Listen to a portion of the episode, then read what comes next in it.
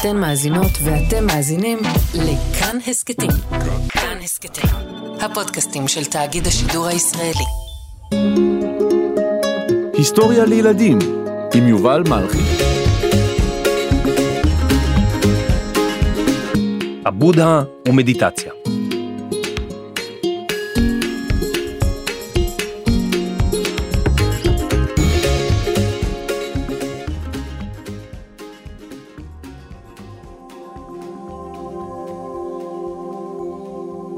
שלום ילדים. מכירים את הרגע הזה שמשהו מטריד אתכם, ואיזו מחשבה מסתובבת לכם בראש ואתם לא מצליחים להיפטר ממנה? למשל, אם מישהו העליב אתכם או הכעיס אתכם, או שאתם לחוצים בגלל מבחן בגיאוגרפיה?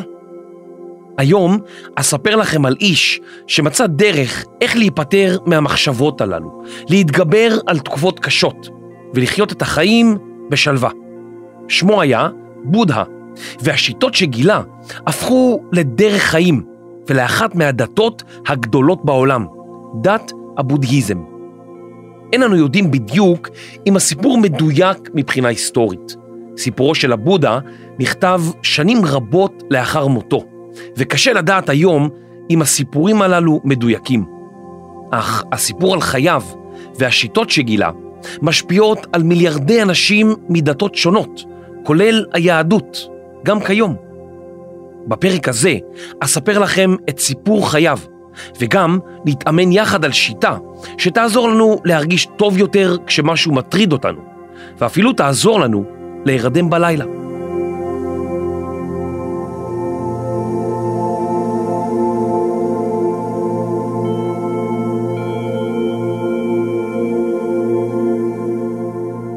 לפני בערך 2,500 שנה, באזור שנת 563 לפני הספירה, אי שם על גבול נפאל והודו, המלכה מאיה חלמה על פי לבן.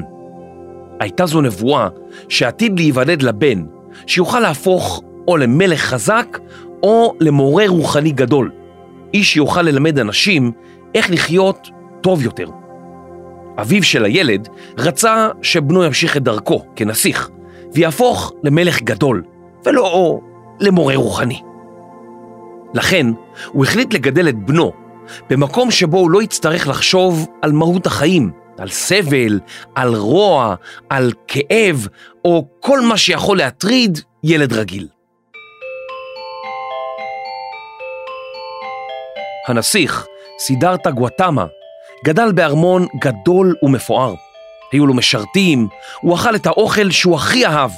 היו לו חיות ומשחקים, הוא קרא, ירה בחץ וקשת, רץ ושחה להנאתו. הוא חי בין גנים מלאי פרחים ועצי פירות. כל מה שהוא רצה, הוא קיבל. נשמע מצוין, לא?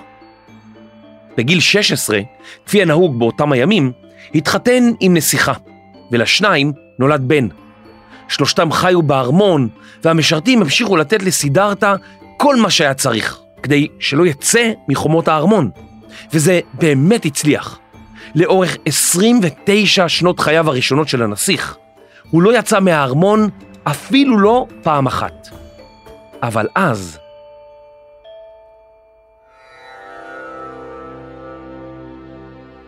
יום אחד, כשהיה הנסיך בן 30, הוא החליט לעזוב את הארמון ולראות מה בעצם קיים מעבר לחומות, מה יש מעבר לגבולות הארמון.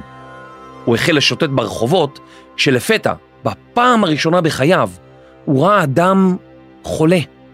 זה הפתיע אותו מאוד, ואני מתאר לעצמי שבטח גם הבהיל אותו. בפעם השנייה שיצא מהארמון, הוא ראה אדם זקן, וגם הדבר הזה כנראה הבהיל את סידרתה.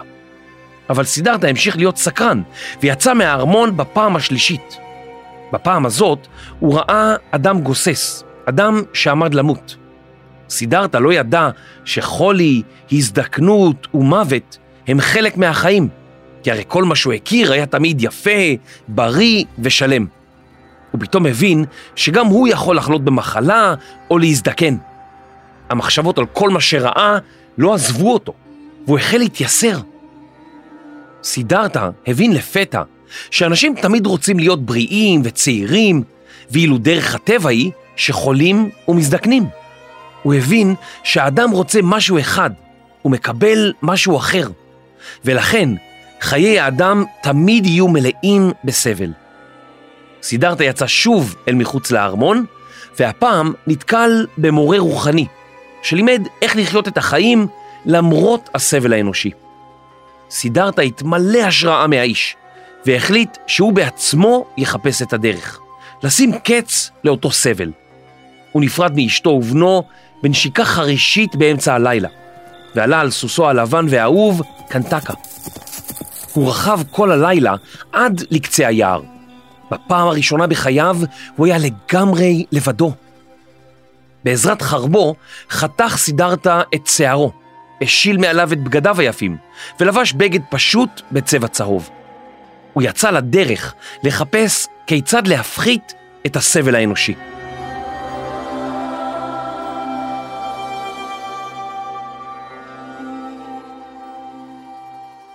החיים הם נהדרים, אבל גם מלאים בסבל, מפני שאנחנו כל הזמן רוצים דברים, בתקווה שהם יספקו לנו אושר. אבל האושר הזה עובר במהירות, ואז אנחנו שוב מחפשים משהו שישמח אותנו, וכך אנחנו כל הזמן רוצים ורוצים, ואף פעם לא מרוצים. סידרתה רצה להבין האם יש דרך להיות מרוצה, להיות בשמחה מבלי לחוות את הסבל, ההשתוקקות לעוד ועוד ועוד ועוד. סידרתה הפך לקבצן. הוא ישן ביערות ולצד הדרך.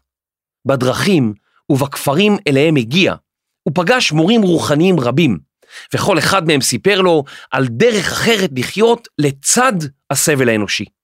הם לימדו אותו תרגילי יוגה ותרגילי נשימה, וסידרתה הפך לתלמיד מעולה, אבל חש שמשהו חסר.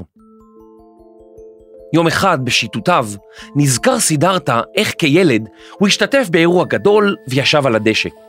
הוא ראה שמהדשא עולים חרקים, והבין שכשאנשים דורכים על הדשא הם רומסים את החרקים. לפתע הוא חש חמלה אדירה כלפי היצורים הקטנים, והחמלה הזו כעת הפכה לתחושת שלווה עמוקה. הוא החל לחוש משהו, אבל לא ידע בדיוק מה הוא מרגיש. באותם ימים היו רבים שהמליצו על התנזרות מתענוגות החיים, כדי לחיות טוב יותר, ליהנות פחות כדי לסבול פחות. סידרתה פגש חמישה אנשים נוספים, שגם הם היו בחיפוש אחר דרך רוחנית חדשה. יחדיו הם החלו לחיות בקיצוניות. הם הרעיבו את עצמם, עמדו על רגל אחת במשך שעות, ישנו על מיטות מסמרים, חיו בחוץ, בחום הגדול, בגשם ובשיטפונות. סידרתה הרעיב את עצמו יותר מכולם, ואכל גרגר אחד של אורז ביום. במשך שש שנים הוא חי כך, וגופו נחלש מאוד. חייו היו בסכנה. בשלב מסוים הוא הגיע לכפר קטן, ושם נערה בשם סוג'טה ראתה עד כמה הוא חלש. היא הביאה לו חלב ופודינג מתוק עשוי מאורז. סידרתה הבין שלמרות שממש התעלל בגופו, הוא לא מצא את התשובה שחיפש, ולבסוף החליט לחיות ולהתחזק.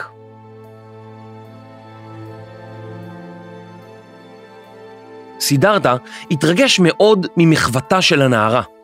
הודה לה, אכל, שתה והתרחץ בנהר הסמוך.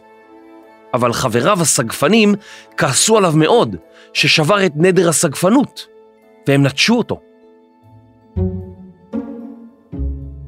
בואו, בואו נעזוב את המשוגע הזה, הוא אוכל ושותה.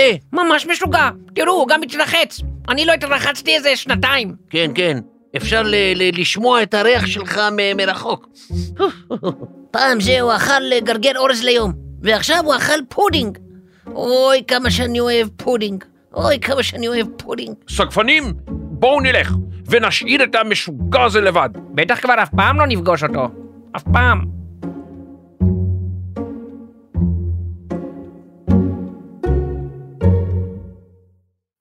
אט אט סידרתה התאושש, ולפתע נזכר במשהו. כשהיה צעיר, אביו לקח אותו לנהר שזרם באחוזתו רחבת הידיים. סידרתה ישב בשקט, בסיכול רגליים, והתבונן בנהר. לפתע שוב חש תחושה של רוגע ושקט. סידרתה החליט לשבת מתחת לעץ בודי, ברגליים משולבות, ולא לזוז משם עד שימצא את התשובה לשאלתו בדבר הסבל האנושי. הבודי הוא עץ מסוג פיקוס. סידרתה החל לנשום נשימות עמוקות ושקע במדיטציה. מדיטציה בעברית נקראת בוננות, והיא למעשה דרך להשקיט את קרוסלת המחשבות שמסתובבת לנו בראש. אנחנו מתרכזים בנשימה, נותנים למחשבות טורדניות לבוא וללכת. מבינים שאנחנו נמצאים רק ברגע הזה, כאן ועכשיו. וכך יכולים לנקות את הראש ממחשבות ולהגיע למצב שקט ושלב.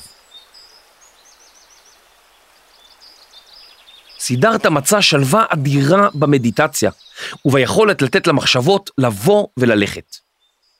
על פי האגדה, במהלך הישיבה שלו הגיע אליו שד מהמיתולוגיה ההודית בשם מרה.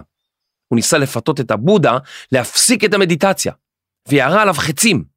אך סידרתה לא זז, ובעזרת מחשבתו הפך את החיצים לפרחים.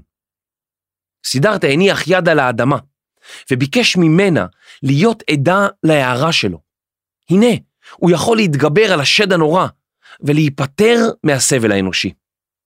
על פי הסיפור, באותו רגע האדמה רעדה, ופרחים נשרו מהעץ על ראשו של סידרתה. הוא הפך לאדם ער, אדם הנמצא תמיד ברגע זה, כאן ועכשיו. הוא נודע בשם בודהה, המתעורר. הבודה גילה למעשה כי המקור לסבל שלנו הוא הרבה פעמים בתודעה שלנו ובמחשבות שלנו. כלומר, בנו. כשאנחנו דואגים מה יקרה מחר, או בעוד רבע שעה, או בעוד שעתיים, ומוטרדים מאוד ממה שקרה אתמול, או לפני שנה, או לפני חמש שנים, אנחנו מפספסים את ההווה, את הכאן והעכשיו. הבודה גילה שריכוז ותשומת לב למה שקורה ברגע זה ממש, משקיטים את המחשבות שלנו ומפחיתים משמעותית את הסבל שלנו. אתם יודעים מה? בואו נעשה יחד תרגיל מדיטציה קצר. מוכנים?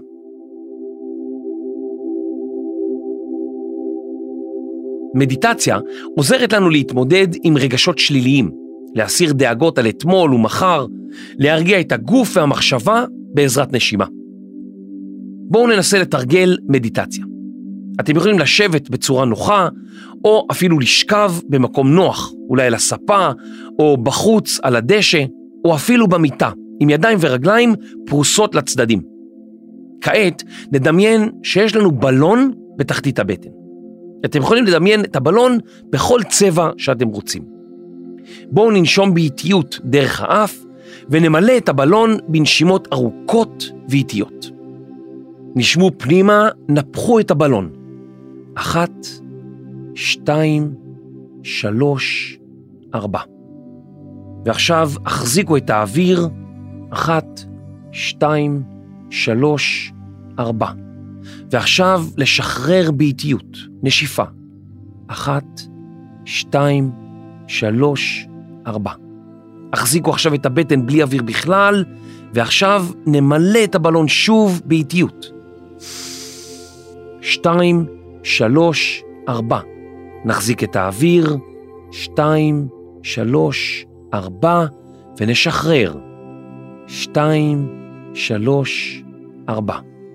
החזיקו את הבטן בלי אוויר, ועכשיו, בפעם השלישית והאחרונה, ננשום.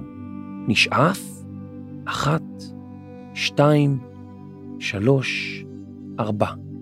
נחזיק את האוויר בבטן, שתיים, שלוש, ארבע, וננשוף. שתיים, שלוש, ארבע.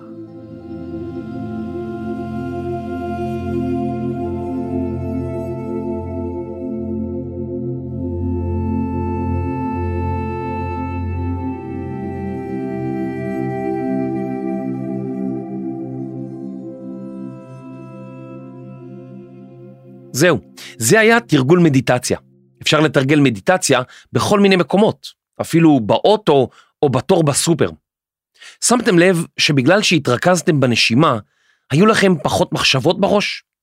אולי פתאום הגיע לכם חיוך קטן לפנים, כאילו משום מקום? גם אם עולות לנו מחשבות במדיטציה, אנחנו יכולים לחייך למחשבות האלה, ולדמיין שעננים או סירות לוקחים אותן הרחק מאיתנו. כשאתם מתרגלים נשימות, נסו לשים חיוך קטן על הפרצוף, והמשיכו לנשום. חזרה לסיפור הבודה. לאחר שהבודה הגיע למצב של ערות, של להיות כאן ועכשיו, הוא כבר לא הרגיש סבל, אבל הוא לא ידע מה לעשות. הוא ישב תחת העץ עוד ימים רבים. הוא רצה ללמד אחרים את תורתו, אך חשש שלא יבינו אותה. לבסוף, החליט לנסות ללמד אחרים, איך להשתחרר מהסבל שהם חשים. הבודה פגש את חמשת חבריו, הסגפנים, שנטשו אותו, והסביר להם מה גילה בעצמו. בתחילה הם לא רצו לשמוע, אבל עד מהרה החלו להקשיב ולהקשיב. הם נדהמו והפכו לתלמידיו הראשונים. הבודה הסביר לתלמידיו שהמקור לסבל נמצא במחשבות וברגשות שלנו. למשל, כולנו אוהבים לקבל מחמאות, אבל לא תמיד אנחנו מקבלים אותן. הרדיפה אחר דברים היא אחד הגורמים לסבל האנושי. וברגע שאנו מכירים בזה, אנחנו יכולים להסתכל על החיים בצורה קלילה יותר. אם קיבלנו מחמאה, נהדר, ואם לא, אז אולי נקבל בעתיד. אבל אם אנחנו כל הזמן רודפים אחרי מחמאה, ועוד אחת, ועוד אחת, בסוף נתאכזב. אם נלמד לוותר על הרדיפה אחר מחמאות, לא על קבלת מחמאות, אלא על הרדיפה, נתאכזב פחות, נסבול פחות, וכך נוכל להתחיל להשתחרר. ורק דיברתי על מחמאות, לא על חמאה, אז אל תתחילו לרדוף אחרי חמאה, כי לא רודפים אחרי חמאה, מה פתאום. הבודה גם הסביר לתלמידיו שכולנו מחוברים זה לזה, ויש לנו אחריות אחד כלפי השני. כך נולד אחד העקרונות של הבודהיזם, חמלה גדולה ואהבה גדולה לכל היצורים החיים, וגם לטבע. הבודה לימד את תלמידיו את הדרמה, הפילוסופיה של תורתו, הבודהיזם, שמבוססת על ארבע יסודות או אמיתות. האמת הראשונה היא שסבל קיים בכל בני האנוש. האמת השנייה היא שהסבל נגרם בגלל שאנחנו כל הזמן עסוקים בעבר או בעתיד, או שכל הזמן אנחנו רוצים משהו ולא תמיד מקבלים. הבודה אמר שאדם שיש לו הר של זהב ירגיש מאוכזב עד שלא ישיג הר שני של זהב, ואז שוב פעם אכזבה, וכן הלאה. אנחנו כל הזמן לא מרוצים, כי אנחנו כל הזמן רוצים משהו ולא מקבלים אותו. האמת השלישית על פי הבודה היא שאפשר להשתחרר מתחושת הסבל הזה. והאמת הרביעית היא שיש דרך לעשות זאת. אפשר להיות נוכחים יותר בכאן ובעכשיו. אפשר להשקיט סערת רגשות. אפשר לעצור את התגובות האוטומטיות שלנו ולהיות יותר בהתבוננות. לא כל מחשבה שעולה לנו בראש היא באמת אנחנו. באחד הימים ישב הבודה עם תלמידיו ולא אמר מילה. הוא החזיק בידו פרח והסתכל על התלמידים שלו. התלמידים קימטו את מצחם והחלו לחשוב ולחשוב ולחשוב למה בודה מתכוון. מה, מה יש בפרח הזה? אולי הצבע שלו, הגבעול, מה, מה, מה קורה פה? רק תלמיד אחד הסתכל על הפרח וחייך. הבודה חייך בחזרה ואמר לתלמידיו, הסתכלו על מה הקסייפה, הוא הבין את המסר. תלמידו הסתכל על הפרח, ניקה את ראשו ממחשבות, והבין שהפרח פשוט יפה. בפעם הבאה שתראו פרח, התבוננו בו, ואולי גם אתם תראו אותו כמו שהוא, צבעוני ויפה.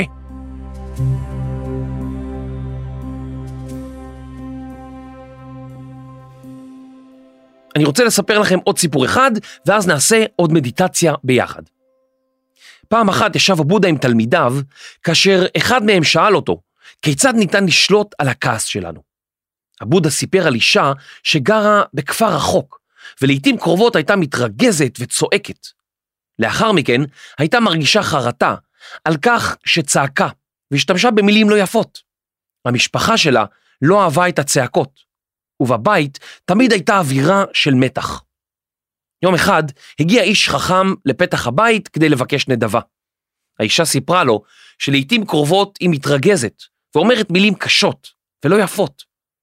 החכם הוציא מתיקו בקבוק קטן ואמר לה שבפנים יש תרופה נגד כעס.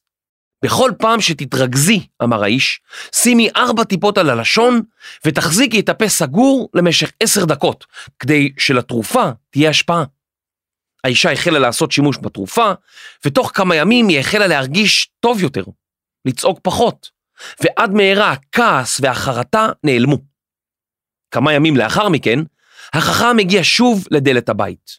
האישה קראה לעברו, תודה איש חכם, אני כבר לא מתרגזת, לא צועקת, לא מצטערת על המילים שיוצאות מפי, ויש פחות מתח בבית, והכל הודות לתרופה שלך. החכם חייך ואמר לה, אני שמח מאוד לשמוע, אבל התרופה שלי הייתה למעשה מים. התרופה לא ריפתה את הכעס, אלא השקט.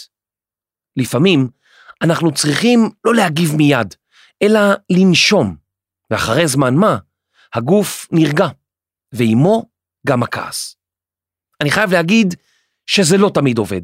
כשהייתי ילד אמרו לי, ספור עד עשר. זה לא ממש עבד. נסו למצוא מקום בתחתית הבטן, מין נקודת קסם כזאת. תנשמו לשם, שלוש נשימות עמוקות עמוקות, ואולי גם אתם תגלו את נשימת הקסם. אבודה סיים את הסיפור ואמר לתלמידיו, עלינו להרגיע את עצמנו כשאנחנו כועסים, ולומר את מה שיש לנו רק לאחר שהכעס הראשוני נרגע. נשימות עמוקות ושקט יעזרו לנו להתגבר על הרגעים שבהם אנו כועסים.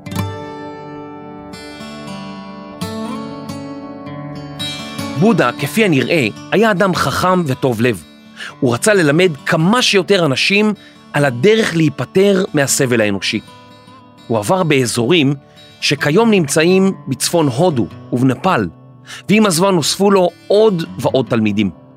לפני מותו בגיל 80 אמר הבודה, כעת אל תאמינו לדבריי, רק כיוון שבודה אמר אותם, אלא בחנו אותם היטב, היו אור לעצמכם. הכוונה שלו הייתה שעלינו לחקור ולהתבונן בעולם, להכניס שקט לגוף שלנו, ולחוש חמלה כלפי חברים ואנשים ואפילו חיות והטבע. תלמידיו של הבודה אספו את כל מה שהוא אמר והמשיכו להתדיין ולהבהיר אותם. כמה מאות שנים לאחר מות הבודה נוצר הקנג'ור, דבריו של הבודה, שכוללים 108 כרכים. עם הזמן נוספו הבהרות לדבריו, כמו המשנה והתלמוד שמבהירים את התורה. דת הבודהיזם התפתחה מחוכמתו של הבודה, והיא הדת הרביעית בגודלה בעולם. יש בה זרמים שונים, ובשונה מדתות אחרות, הבודהיזם היא דת שאין לה אמונה בכוח עליון או במנהיג מסוים. במקום זה, זוהי דת שמציעה דרך חיים, שדוגלת באיזון. זאת אומרת, הכל במידה נכונה. זה מזכיר גם את הרמב"ם וההמלצה שלו על שביל הזהב, דרך האמצע. הבודהיסטים חוגגים שני חגים מרכזיים הנחגגים בתחילת האביב. יום הולדתו של הבודה וראש השנה הבודהיסטי. ולדת עצמה יש יותר מ-200 כללים של מוסר. כל בודהיסט בוחר לעצמו דרגות שונות של תרגול הדת. המטרה של הכללים הם שמירה על חיי חברה ושמירה על האיזון הפנימי של כל מתרגל. הבודה אמר שהלב הוא כמו גן, ניתן לגדל בו חמלה או תיעוב, איבה או אהבה. אילו פרחים תבחרו לגדל בו? אני מקווה שתבחרו שיהיה לכם גן מלא באהבה וחמלה לחיות, לאנשים, לבני המשפחה שלכם, וגם לעצמכם. כן, כן, אפשר לחוש חמלה גם כלפי עצמנו.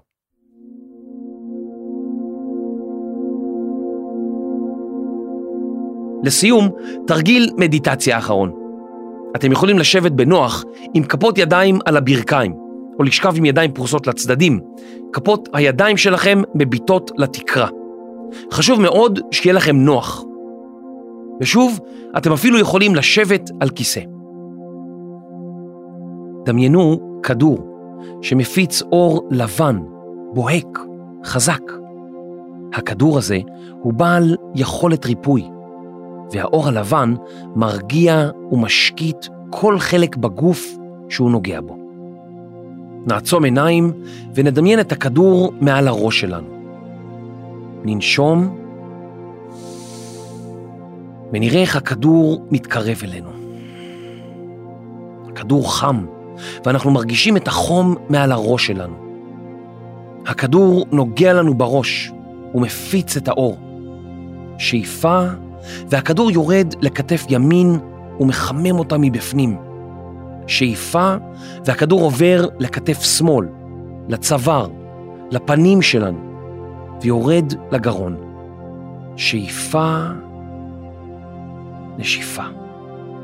אנחנו מרגישים חמימות בגרון, והכדור יורד לבית החזה ולבטן. הבטן מתמלאת באור לבן וטוב. אנחנו נושמים פנימה והחוצה. הכדור ממשיך ויורד לאורך רגל ימין, מחמם את אצבעות רגל ימין, וחוזר למעלה.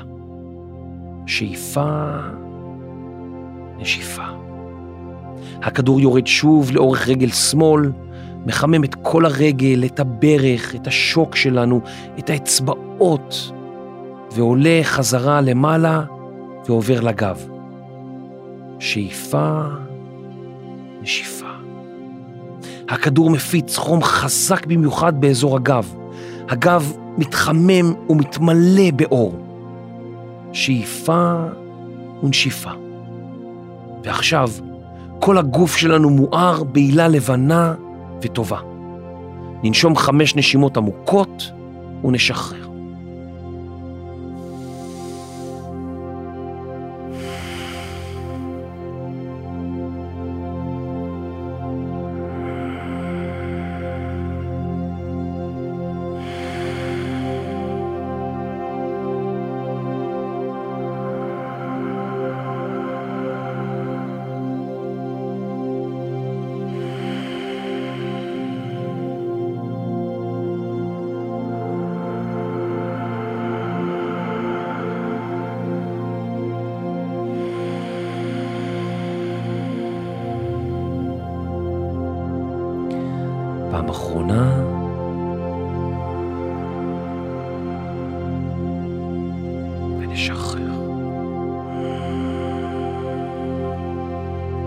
נמסטה.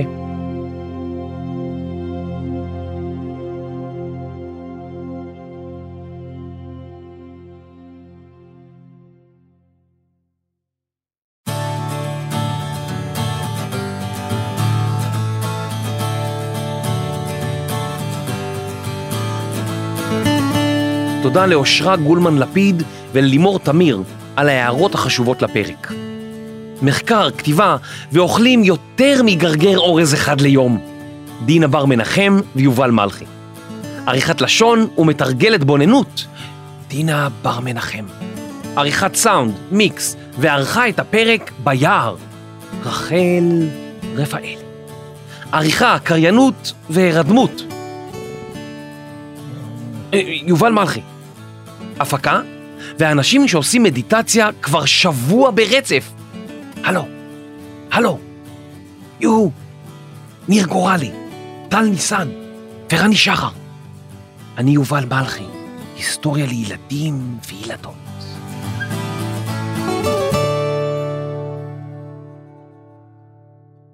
היי, תודה שהאזנתם. אני ממש אשמח אם תדרגו אותנו בספוטיפיי ובאפל ותשאירו תגובה, זה משמח אותנו מאוד.